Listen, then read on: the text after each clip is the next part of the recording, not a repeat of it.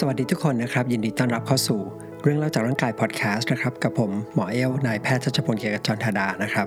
วันนี้ก็จะเป็นตอนที่ 4 นะครับของซีรีส์ที่เราคุยกันอยู่นะครับ ก็เป็นเรื่องของการทำงานของปอดและก็ทางเดินหายใจสำหรับในวันนี้เนี่ยเราจะคุยกันเรื่องของโรคบ้างนะครับ ใน 3 ตอนแรกที่เราคุยกันมาเนี่ยมันเป็นเรื่องของการทำงานในภาวะปกติ วันนี้เราจะมาดูภาวะที่ผิดปกติกันบ้าง โดยเราจะนำความรู้จาก 3 ตอนแรกนะครับ มาเข้าใจโรคปอดกัน แต่ว่าเราคงจะเลือกคุยกันเป็นบางโรคนะครับ เพราะว่าคงไม่สามารถที่จะคุยโรคปอดทุกโรคได้ จะขอโฟกัสเฉพาะโรคปอดที่พบได้บ่อย แล้วก็คิดว่าใกล้ตัวกับผู้ฟังส่วนใหญ่ ซึ่งหลักๆก็คือ 2 โรคด้วยกัน อันแรกก็คือโรค COPD นะครับฟังชื่ออาจจะไม่รู้จักนะครับ แต่ว่าจริงๆก็คือโรคปอดที่เกี่ยวข้องกับการสูบบุหรี่นานๆ โรคที่2นี่ก็คือโรคติดเชื้อที่ปอด ซึ่งเชื่อว่าในเวลานี้นะครับขณะที่ผมกำลังอัดพอดแคสต์เนี่ยคนน่าจะให้ความสนใจกันมาก เพราะว่ายังเป็นช่วงที่มีโรคโควิดเนี่ยระบาดอยู่ หลายท่านคงจะอยากรู้ว่ากลไกที่เกิดขึ้นกับปอดในภาวะติดเชื้อนั้นมันเป็นยังไง โดยเราจะใช้ตัวโรคโควิดนะครับเป็นเหมือนกับตัวอย่าง อธิบายให้เห็นว่ามันมีอะไรเกิดขึ้นบ้างกับปอดนะครับทำไมถึงได้มีอาการต่างๆขึ้นมา แล้วทำไมบางคนเนี่ยถึงเสียชีวิตสำหรับเป้าหมายนะครับก็คงจะไม่ได้เจาะลึกลงในรายละเอียดทุกอย่างนะครับ เพียงแต่ว่าเป้าหมายหลักๆเนี่ยก็คืออยากจะให้ เมื่อพูดโรคเหล่านี้ออกมาเนี่ยพอจะหลับตาแล้วนึกภาพออกว่ามันเกิดอะไรขึ้นกับปอด มันมีกลไกอะไรเกิดขึ้นบ้าง ซึ่งผมเชื่อว่านะครับสำหรับท่านผู้ฟังที่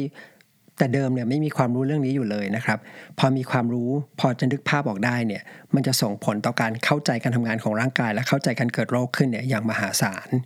แล้วผมเชื่อว่าเมื่อเราพอจะนึกภาพออกนะครับ มันจะเป็นแรงจูงใจสำคัญ ให้เราอยากจะรักษาร่างกาย แล้วก็ดูแลร่างกายของเราเนี่ยให้มากขึ้นด้วย สำหรับเนื้อหาในวันนี้เนี่ยคงต้องบอกว่าสักค่อนข้างซับซ้อนนิดหนึ่งนะครับ ถ้าฟังไปด้วยทำอย่างอื่นไปด้วยเนี่ยอาจจะมีโอกาสที่จะตามไม่ทันนะครับหรือฟังแล้วงงได้ หรือถ้าท่านใดฟังแล้วออยากเห็นภาพประกอบนะครับคิดว่าถ้ามีภาพประกอบจะช่วยให้เข้าใจมากขึ้น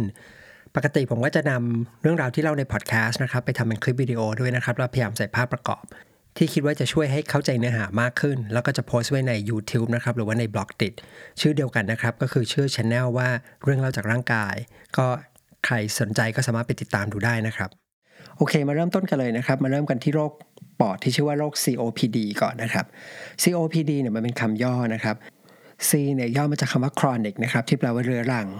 ส่วน O เนี่ยย่อมาจากคำว่า obstructive นะครับที่แปลว่าอุดกั้นหรือว่าปิดกั้น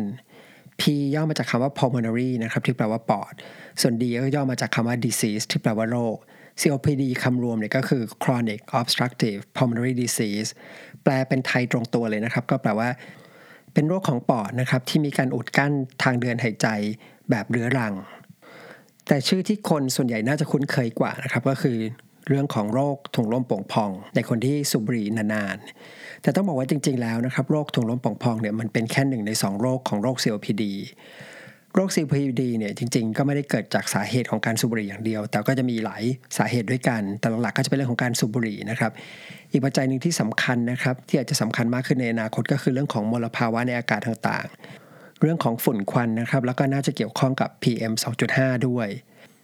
ทีนี้ก็อย่างที่บอกครับว่า COPD เนี่ยจริง ๆ มันเหมือนกับเป็นโรค2โรคเนี่ยที่เกิดคู่กันอยู่ เป็นโรคที่เกิดร่วมกันอยู่ หรืออาจจะพูดว่าในคนที่เป็น COPD นะครับหรือเป็นโรคปอดแบบนี้เนี่ยเหมือนกับเป็นโรคปอด2โรคเนี่ยเกิดขึ้นพร้อม ๆ กัน โรคแรกก็คือโรคถุงลมโป่งพองนะครับหรือชื่อในภาษาอังกฤษก็คือโรค emphysema ส่วนอีกโรคก็คือโรคหลอดลมอักเสบเรื้อรัง ชื่อในภาษาอังกฤษก็คือว่า chronic bronchitis นะครับ chronic ที่แปลว่าเรื้อรัง ส่วน bronchus เนี่ยก็คือตัวตัวหลอดลมนะครับ พอเป็นคำว่า bronchitis เติม itis เข้าไปเนี่ยแปลว่าหลอดลมอักเสบทีนี้ที่บอกว่า 2 โรคนี้เป็น 2 โรคที่ต่างกันเนี่ยเพราะว่ากลไกในการเกิดโรคเนี่ยมันต่างกัน และก็นำไปสู่ลักษณะของโรคเนี่ยที่ต่างกัน เพียงแต่ว่าอาการโดยรวมเนี่ยมันมักจะคล้ายๆกัน ก็คือมีผลเสียกับปอดทำให้มีอาการหอบเหนื่อยมากขึ้นนะครับมีเสมหะมากขึ้นไอมากขึ้น แต่ก็จะมีส่วนที่ต่างกันด้วย แล้วด้วยความที่โรคสองโรคนี้มักจะเกิดคู่กัน แล้วก็เลยเรียกรวมกันว่าเป็นโรค COPD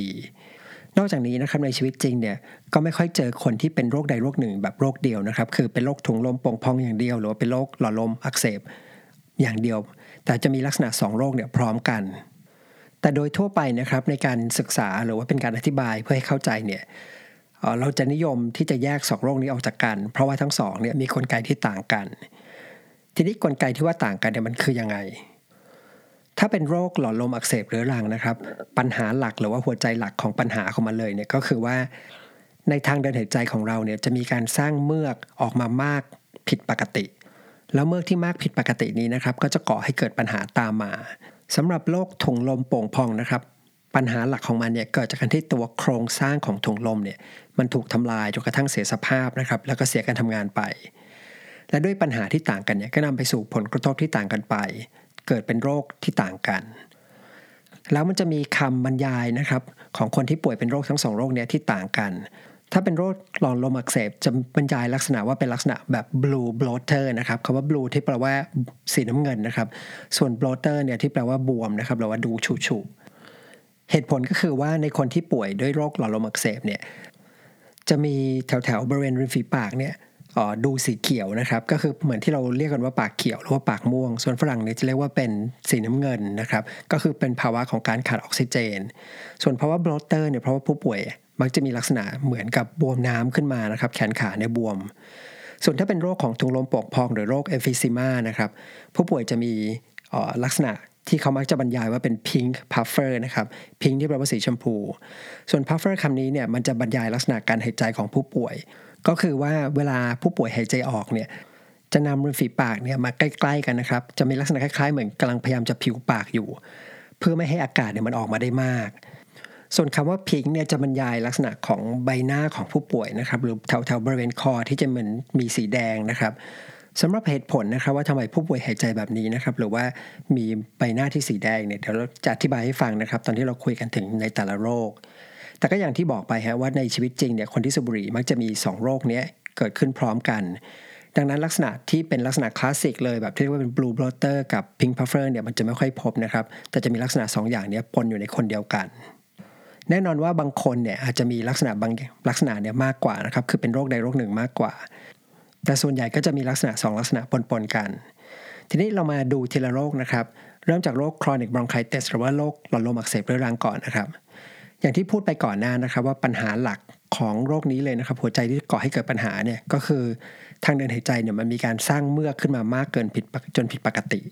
ตัวเมือกที่ว่าเนี่ยเป็นเมือกปกตินะครับ เป็นเมือกที่มีประโยชน์กับร่างกาย มีหน้าที่ดักจับพวกเชื้อโรคต่างๆ เพียงแต่ว่ามันถูกผลิตออกมามากเกินไป แล้วก็ถูกผลิตมามากเป็นระยะเวลานานด้วยคำถามแรกก็เลยต้องไปเริ่มกันที่ว่าทำไมเซลล์ที่บุผนังทางเดินหายใจเนี่ยจึงสร้างเมือกเหล่านี้ออกมามากเกินไป เมื่อเหล่านี้นะครับที่ภาษาการแพทย์เรียกว่ามิวคัสเนี่ยมันจะช่วยในเรื่องของความชุ่มชื้นนะครับในทางเดินหายใจแล้วก็ช่วยดักจับสิ่งแปลกปลอมต่างๆ ที่หลุดเข้ามาในทางเดินหายใจ ไม่ว่าจะเป็นเรื่องของฝุ่นหรือว่าเชื้อโรคต่างๆ หลังจากนั้นนะครับก็จะมีเป็นพวกขนเล็กๆนะครับที่มีชื่อเรียกว่าซิเลียเนี่ยคอยพัดโบกพวกเมือกเหล่านี้เนี่ยให้ขึ้นมาข้างบนก็คือหมายถึงว่าออกมาจากร่างกายของเรา จากท่อเล็กๆเนี่ยค่อยๆเคลื่อนขึ้นมาช้าๆเนี่ยจนมาถึงหลอดลมใหญ่ ๆ แล้วก็ออกมาในรูปของเสมหะ ปัญหาก็คือว่าพวกควันบุหรี่หรือว่ามลภาวะในอากาศ พวกฝุ่นควัน มันจะสามารถไปทำให้เกิดการระคายเคืองภายในทางเดินหายใจ แล้วก็ไปกระตุ้นให้มีการสร้างเมื่อพวกนี้ออกมาได้มาก ซึ่งถ้าเหตุการณ์แบบนี้มันเกิดขึ้นเป็นครั้งคราวนะครับ มันก็ไม่มีปัญหาอะไร เพราะว่าปกติมนุษย์ นะครับมนุษยชาติเนี่ยก็ต้องเผชิญกับพวกควันไฟฝุ่นต่างๆเนี่ยมาตั้งแต่สมัยยุคหินแล้วสำหรับในคนที่สูบบุหรี่นะครับก็คือก็คือจะสูบบุหรี่ทุกวันถูกไหมครับ วันหนึ่งหลาย ๆ ครั้ง แล้วก็เป็นเวลาหลาย ๆ ปีทุกวัน มันก็เลยร่างกายเนี่ยก็เลยมองเหมือนกับว่าเหมือนกับโดนลมควันนะครับวันละหลาย ๆ ครั้ง ทุกวันเป็นเวลานานเป็น 10บสปี ร่างกายก็เลยตอบสนองด้วยการสร้างเมือกเหล่านี้ออกมาจำนวนมากนะครับ แล้วก็ออกมาเป็นเวลานานๆ แล้วยิ่งเซลล์ที่สร้างเมือกเหล่านี้ถูกกระตุ้นให้สร้างมากเนี่ยหรือต้องทำงานหนัก ตัวเซลล์มันก็จะมีขนาดที่ใหญ่ขึ้นสามารถผลิตเมือกได้มากขึ้น แล้วก็มีจำนวนที่เพิ่มขึ้นด้วย ผลก็คือเมือกที่ออกมาเนี่ยก็เลยยิ่งเยอะเข้าไปใหญ่ ทีนี้เรามาดูนะครับว่าผลที่จะเกิดตามมาเนี่ยมันมีอะไรบ้าง ก็ต้องนึกภาพของท่อนะครับหรือว่าเป็นหลอดลมเนี่ยที่มีอะไรเคลือบอยู่ข้างใน จนกระทั่งรูตรงกลางเนี่ยมันมีขนาดเล็กลงมาก อาจจะไม่ถึงกับตีบตันนะครับ แต่ว่ามันก็จะเล็กจนกระทั่งอากาศเนี่ยไม่สามารถผ่านเข้าออกได้ดี แล้วนั่นก็เป็นปัญหาแรกนะครับ แต่มันยังมีปัญหาอื่นที่เหมือนกับตามเข้ามาทับถมอีกด้วย ก็คือว่าในคนที่สูบบุหรี่นานๆ ตัวอนุภาคในควันบุหรี่ มันจะไปทำลายพวกซิเลียนะครับ หรือว่าที่เรียกว่าขนเล็กๆเมื่อกี้นะครับ ซึ่งปกติก็คือทำหน้าที่คอยพัดโบกพวกเมือกเนี่ยให้เคลื่อนออกขึ้นมาเรื่อยๆนะครับ ตามทางเดินหายใจ แล้วก็ถูกขับออกมาเป็นเสมหะ ทีนี้ เมื่อควันบุหรี่นะครับมันไปทำลายซิเลียพวกนี้ทำให้ซิเลียเนี่ยมีจำนวนน้อยลง แล้วขนที่เหลืออยู่เนี่ยก็ยังมีความยาวที่สั้นลงด้วย ก็คือมันจะพัดโบกได้ไม่ค่อยดี ผลก็คือประสิทธิภาพในการพัดเมือกออกมาเนี่ยก็จะด้อยลง แล้วผลรวมของทั้งสองอย่างนี้นะครับก็คืออย่างแรกคือเมือกเนี่ยมากขึ้น อย่างที่ 2 ก็คือขนที่คอยพัดโบก หรือว่าเคลียร์เมือกในทางเดินหายใจเนี่ยมันมีน้อยลงหรือทำงานได้แย่ลงเนี่ยมันก็เลยทำให้การอุดตันเนี่ยมันเกิดขึ้นมากขึ้น แล้วก็การอุดตันนี้ไม่ได้เกิดขึ้นในแค่บางถุงลม แต่มันเกิดขึ้นอย่างกว้างขวางในเกือบเกือบทุกถุงลมท้องทางปอด คราวนี้นะครับเมื่อมีการอุดตันของท่อลมและถุงลมเนี่ยผมก็อยากชวนนึกภาพต่อนะครับ ก็คือว่าอากาศก็จะผ่านเข้าออกไม่สะดวก ออกซิเจนเนี่ยก็จะเข้าไปในถุงลมได้ยาก ส่วนคาร์บอนไดออกไซด์จากเลือดที่จะต้องออกผ่านเข้ามาในถุงลม แล้วก็ส่งต่อไปที่ท่อลมเนี่ยก็เดินทางไปได้ยาก สุดท้ายเนี่ย มันก็จะทำให้เกิดภาวะที่คาร์บอนไดออกไซด์เนี่ยข้างในถุงลมเนี่ยสะสมมากขึ้นเรื่อยๆ แต่มันยังไม่จบนะครับยังมีอีก 2 กลไกนะครับที่ทำให้ปัญหาเนี่ยแย่ลงไปอีก กลไกที่3นะครับจะเข้าใจเนี่ยเราต้องเข้าใจธรรมชาติของหลอดลมของเราก่อนนิดนึงโดยปกตินะครับเวลาเราหายใจออกเนี่ยตัวท่อลมหรือว่าตัวหลอดลมเนี่ยมันจะตีบลงนิดนึงนะครับ ซึ่งการเกิดหรือว่าการตีบแบบนี้เนี่ยมันเป็นปรากฏการณ์ที่เกิดขึ้นเป็นธรรมชาตินะครับ คือไม่ได้เกิดขึ้นเฉพาะหลอดลมของเราเท่านั้น แต่ว่า มันเป็นธรรมชาติของการไหลของของไหล หมายความว่าในท่อเนี่ยไม่ว่าจะเป็นท่ออะไรก็ตาม ท่อกระดาษท่อพลาสติกนะครับถ้ามันไม่ได้แข็งตัวมากนะครับ มันนิ่มๆหน่อยเนี่ยถ้าสิ่งที่ไหลอยู่ภายในท่อเนี่ยมันมีความเร็วที่มากขึ้นนะครับ คือมีความเร่งมากขึ้นเนี่ยสิ่งที่เกิดขึ้นก็คือแรงดันของมันเนี่ยจะลดลงทำให้ท่อนั้นนะครับมีแนวโน้มที่จะฟีบนะครับหรือว่าแฟบลงมาหรือว่าตีบลงมานิดหนึ่งได้ ปรากฏการณ์นี้นะครับ ถ้าคนที่เรียนฟิสิกส์หรือว่าคนที่เป็นวิศวกรเนี่ยก็จะรู้จักกันดีนะครับ ในชื่อของ Bernoulli effect นะครับ ปรากฏการณ์นี้ก็เกิดขึ้นกับหลอดลมของเราด้วยเหมือนกัน โดยเฉพาะหลอดลมเนี่ยที่มีการตีบนะครับจากเมือกเนี่ยที่อยู่ภายใน เพราะว่าอากาศตอนที่มันเดินทางเคลื่อนที่ผ่านเมือกนะครับ ตรงที่มันติบๆเนี่ยมันจะเคลื่อนที่เร็วขึ้น โดยเฉพาะตอนหายใจออกนะครับ ตอนหายใจเข้าเนี่ยจะไม่ค่อยมีปัญหาเท่าไหร่ จะเป็นมากเนี่ยตอนหายใจออก แต่ว่าในภาวะปกติหรือคนปกติเนี่ย เนื่องจากว่าตัวหลอดลมเนี่ยมันจะมีความยืดหยุ่นนะครับที่เรียกว่าเป็น elasticity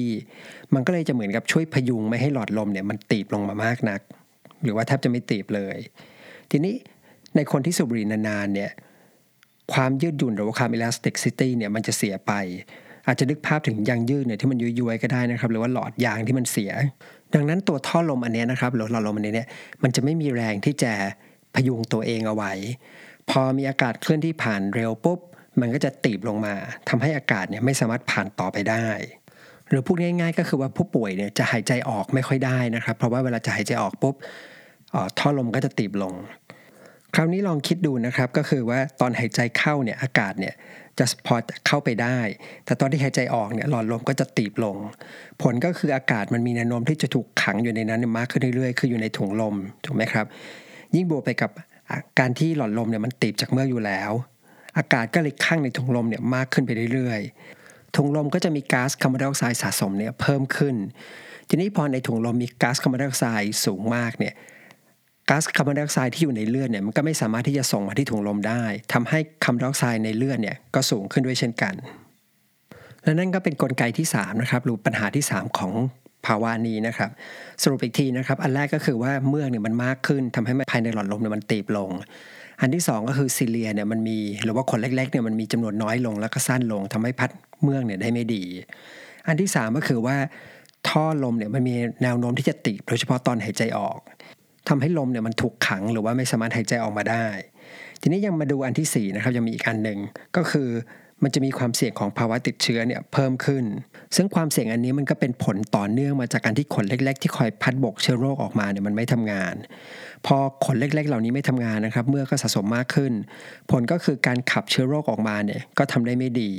พวกจุลินทรีย์เชื้อราต่างๆนะครับหรือว่าเชื้อก่อโรคเนี่ยมันก็สามารถที่จะปักหลักในหลอดลมหรือในถุงลมเนี่ยได้ง่ายขึ้น ดังนั้นในคนที่มีภาวะหลอดลมอักเสบเรื้อรังจึงมีแนวโน้มนะครับหรือมีความเสี่ยงที่จะป่วยด้วยโรคติดเชื้อของทางเดินหายใจ หรือว่าโรคปอดบวมเนี่ยได้ง่ายขึ้น พอจะเห็นไหมครับว่าจริง ๆ มันมีปัจจัยเราอยู่หลายปัจจัยด้วยกันนะครับ ที่เหมือนกับเสริมกันนะครับ ที่ทำให้ภาวะต่างๆเนี่ยมันแย่ลง คราวนี้เราจะดูเรื่องของอาการของผู้ป่วยกันบ้างนะครับ จริงๆ ก็ค่อนข้างจะตรงไปตรงมานะครับ ก็คือว่าพอมีเมือกในทางเดินหายใจมากขึ้นเนี่ยผู้ป่วยก็มีแนวโน้มที่จะไอถูกไหมครับไอแบบมีเสมหะเนี่ยไอมากขึ้นไอเรื้อรังนะครับ เพื่อที่จะขับเสมหะเหล่านี้ออกมาจากหลอดลม นอกเหนือไปจากนี้ก็จะมีอาการที่เราคุยกันไปก่อนหน้านะครับ ที่เรียกว่า blue bloater นะครับก็คือ blue ที่แปลว่าสีน้ำเงิน bloater ก็คือการบวมนะครับสีน้ำเงินเนี่ยเป็นการบรรยายลักษณะของปากนะครับของผู้ป่วยหรือว่าแถวบริเวณหน้าที่จะมีลักษณะเหมือนกับหน้าเขียวขึ้นนะครับ ปากเขียวขึ้นหรือว่าปากม่วงนะครับ ฝรั่งก็เรียกว่าสีเป็นปากสีน้ำเงินสำหรับคำอธิบายเนี่ยก็เป็นแบบนี้ครับ ก็คือเมื่อตัวถุงลมเนี่ยไม่สามารถแลกเปลี่ยนก๊าซ ได้ดีนะครับ คือแลกเปลี่ยนก๊าซไม่ค่อยได้ทำให้เลือดแดงเนี่ยมันมีออกซิเจนเนี่ยน้อยลง แล้วก็คาร์บอนไดออกไซด์เนี่ยสูงขึ้น แล้วบริเวณที่เราสังเกตการเปลี่ยนแปลงนี้ได้ง่าย ก็คือบริเวณแถวริมฝีปากถูกไหมครับ ก็คือว่ามันจะดูคล้ำๆลง หรือดูเป็นสีม่วงๆแล้วจริง ๆ ก็จะไม่ใช่แค่ริมฝีปากนะครับ แต่หน้าเนี่ยมันก็จะดูคล้ำๆไปด้วยทีนี้สำหรับอาการบวมนะครับ อาการบวมเนี่ยมันเกิดขึ้นจากการที่หัวใจด้านขวาของผู้ป่วยเนี่ยทำงานไม่ไหว นะครับหัวใจด้านขวาเนี่ยล้มเหลว เลือดมันก็เลยทนกลับไปที่แขนขาทำให้แขนขาเนี่ยดูบวมๆขึ้นคำถามก็คือว่าโรคปอดนะครับก็คือโรคเนี่ยมันเริ่มต้นขึ้นที่ปอด มันไปมีผลให้หัวใจข้างขวาทำงานไม่ไหว แล้วก็หัวใจข้างขวาเนี่ยล้มเหลวได้ยังไง จะตอบคำถามนี้นะครับ เราต้องกลับไปถึงกลไกกลไกหนึ่งนะครับของปอด ซึ่งเราเคยคุยกันไปใน episode ที่แล้วนะครับ กลไกที่ว่าก็คือ เป็นกลไกที่ปอดเนี่ย จะพยายามทำให้ลมกับเลือดมาเจอกันในปริมาณที่เท่า ๆกัน สรุปอีกทีนะครับก็คือว่า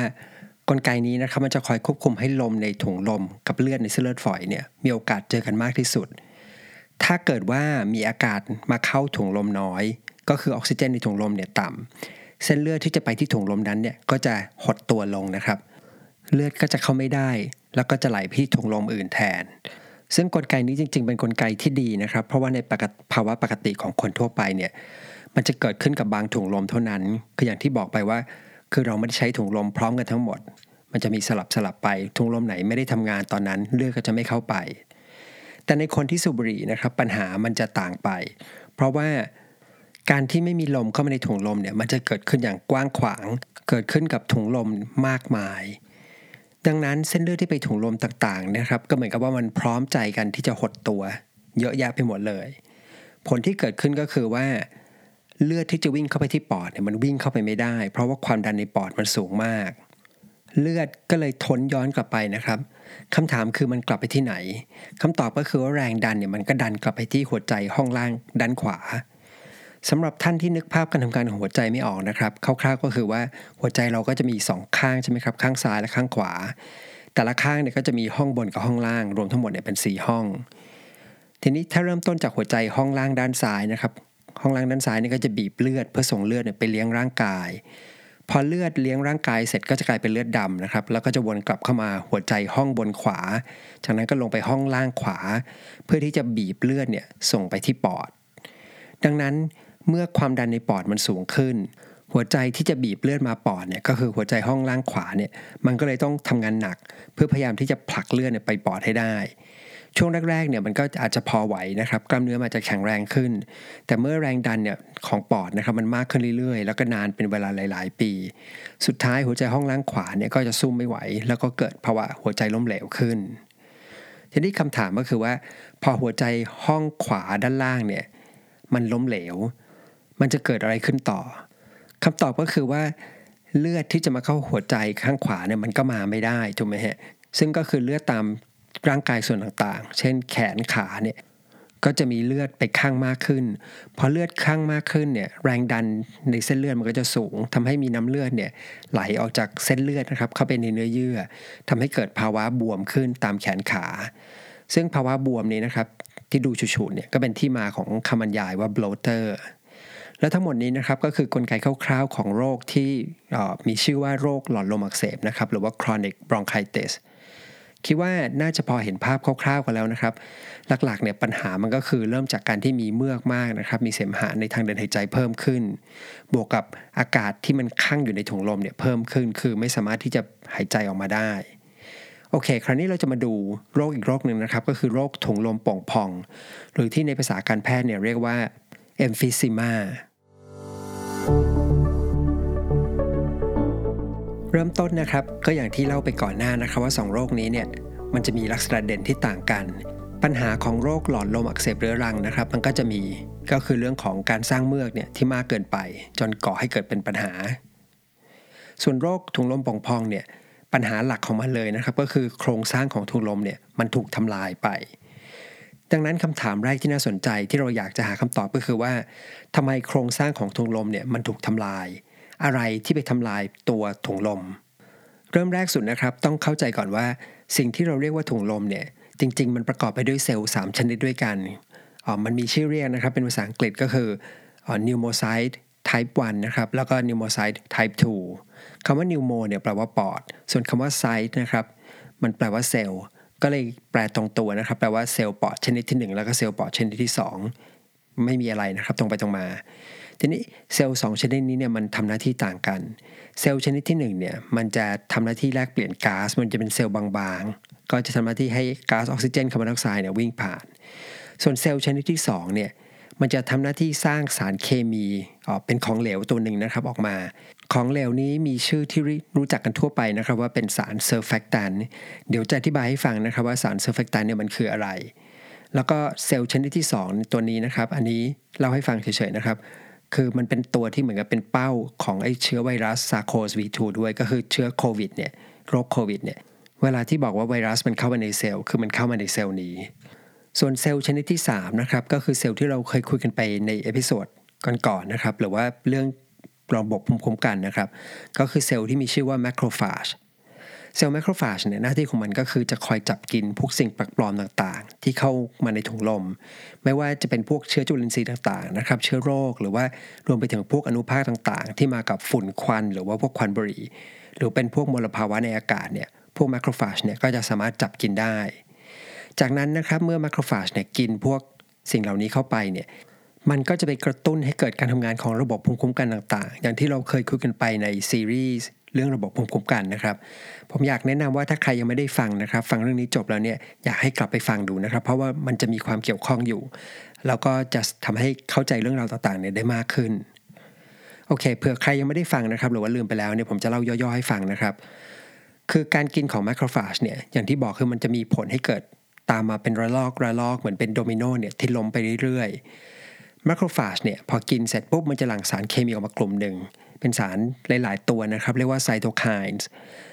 สารเคมีตัวนี้นะครับไซโตไคน์เนี่ยหน้าที่ของมันก็คือเหมือนเป็นสารที่ใช้สื่อสารระหว่างเซลล์ในระบบภูมิคุ้มกัน คือมันจะเรียกพวกเซลล์อื่น ๆ เนี่ยให้เข้ามาในที่เกิดเหตุ ก็คือบริเวณที่มันตรวจจับกินพวกเชื้อโรคนะครับ พวกที่เรียกเข้ามาเนี่ยก็พวกเม็ดเลือดขาวต่างๆ จะเรียกว่าเหมือนเป็นการเรียกกำลังเสริมก็ได้ แล้วหนึ่งในกำลังเสริมสำคัญนะครับที่อยากจะพูดถึงก็คือเม็ดเลือดขาวที่มีชื่อว่า neutrophils neutrophils ตัวนี้นะครับเมื่อเข้ามาเนี่ยมันก็จะหลั่งสารเคมีออกมามากมายเหมือนกัน สารเคมีเหล่านี้นะครับมันก็จะมีหน้าที่ต่างๆกันไป แต่ทั้งหมดเนี่ยมันจะเกี่ยวข้องกับการต่อสู้กับเชื้อโรค หรือว่าสู้กับสิ่งแปลกปลอม แล้วในสารเคมีทั้งหลายที่ neutrophils หลั่งออกมานะครับมันจะมีสารเคมีสำคัญอยู่ตัวหนึ่งนะครับที่ทำหน้าที่ย่อยโปรตีน สารเคมีเนี่ยมันเป็นเอนไซม์มีชื่อว่า elastase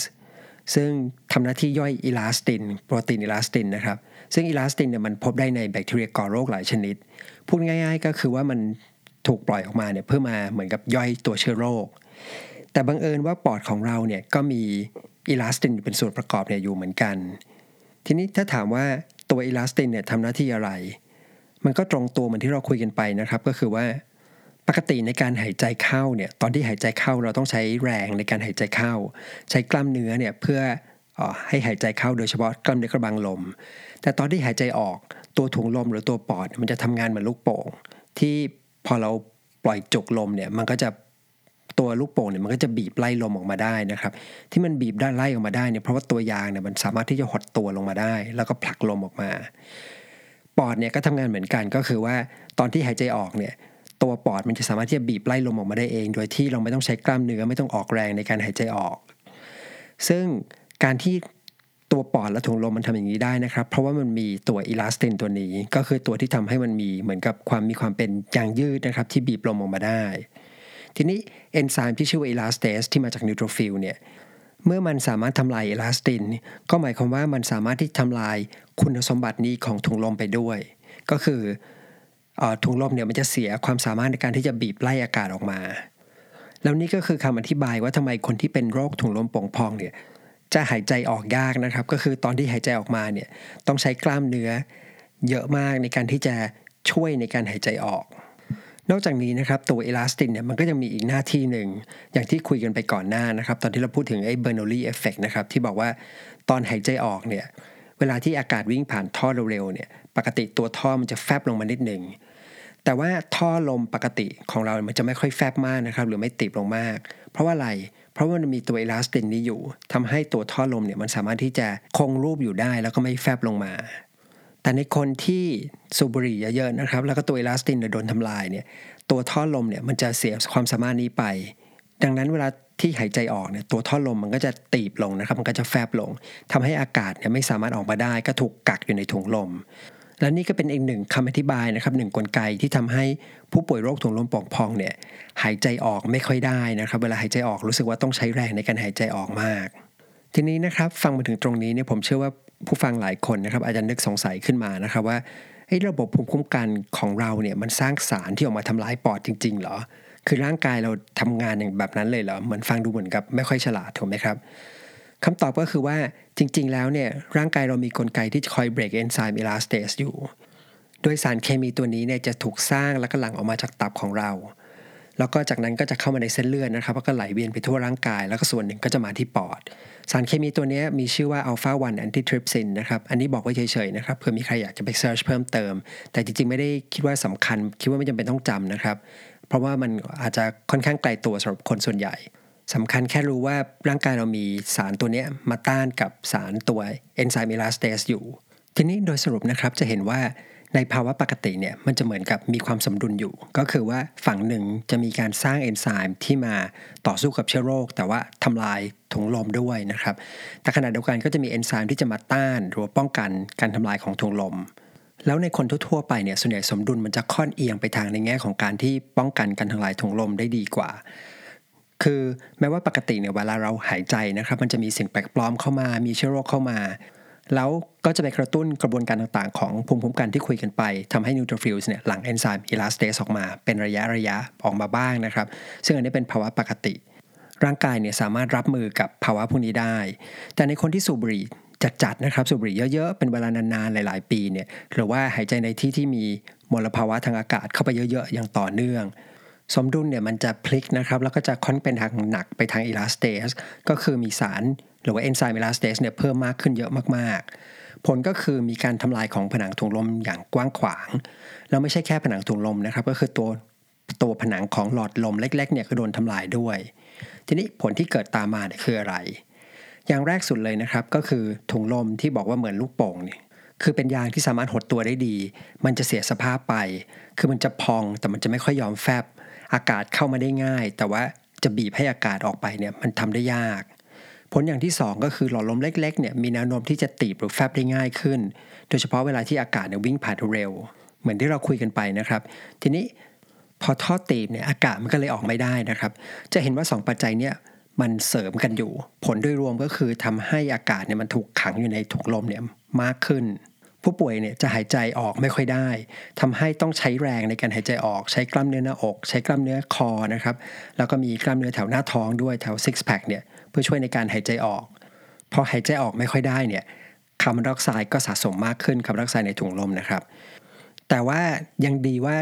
ผู้ป่วยเนี่ยยังไม่ค่อยมีปัญหาเรื่องของออกซิเจนเท่าไหร่ก็คือว่ายังสามารถพอจะหายใจเข้าไปได้ แต่ว่าหายใจออกไม่ค่อยได้ มันก็มีผลทำให้ในช่วงแรกๆเนี่ยผู้ป่วยยังไม่ค่อยขาดออกซิเจนเท่าไหร่ก็คือยังไม่มีลักษณะของปากเขียวหรือว่าหน้าเขียวเท่าไหร่นะครับแต่ว่าในระยะหลังพอเป็นมากขึ้นเนี่ยก็จะมีอาการของการขอออกซิเจนเหมือนกันนะครับ มีภาวะปากเขียวเกิดขึ้นได้ แต่ปัญหายังไม่หมดเท่านี้นะครับ มันยังมีปัญหาอีกหนึ่งปัญหาหนึ่งนะครับ ก็คือว่าตัวเอนไซม์ elastase เนี่ยมันไปทำลายผนังถุงลม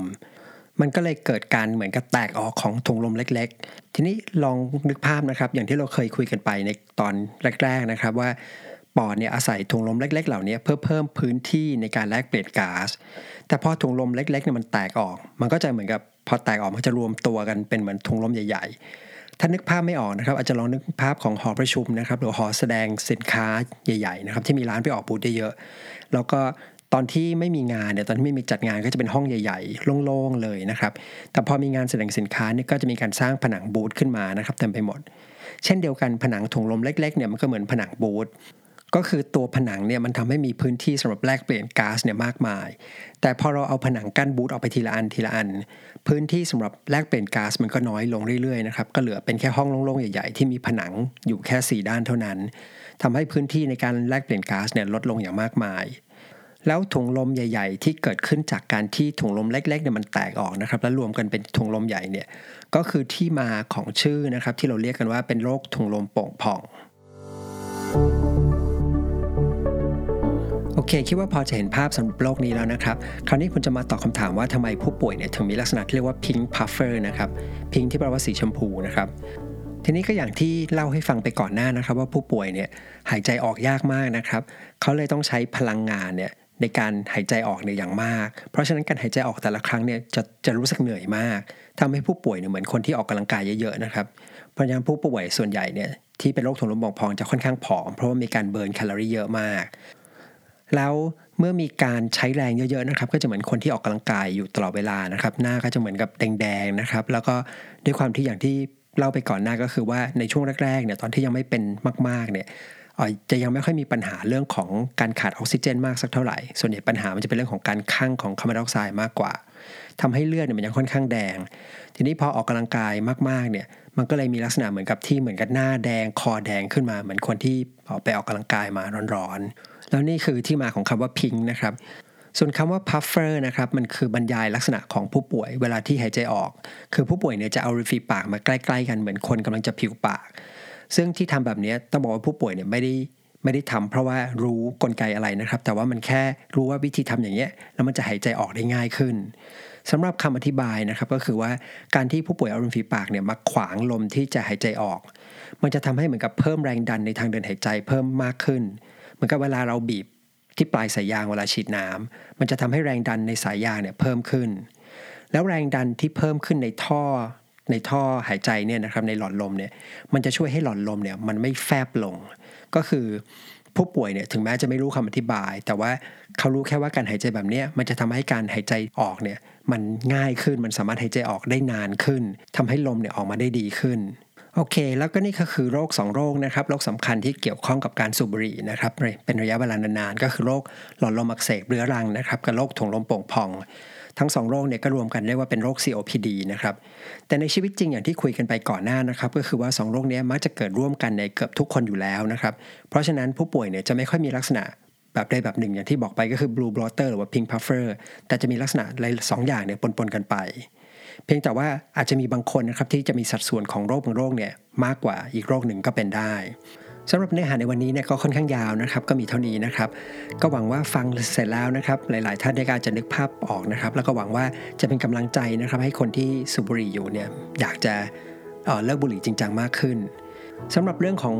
โรคติดเชื้อนะครับโรคติดเชื้อของปอดเนี่ยเราคงจะมาคุยกันใน episode หน้านะครับเพราะ episode นี้ก็ยาวมากแล้ว แล้วเรามาเจอกันใหม่ใน episode หน้านะครับ สวัสดีครับ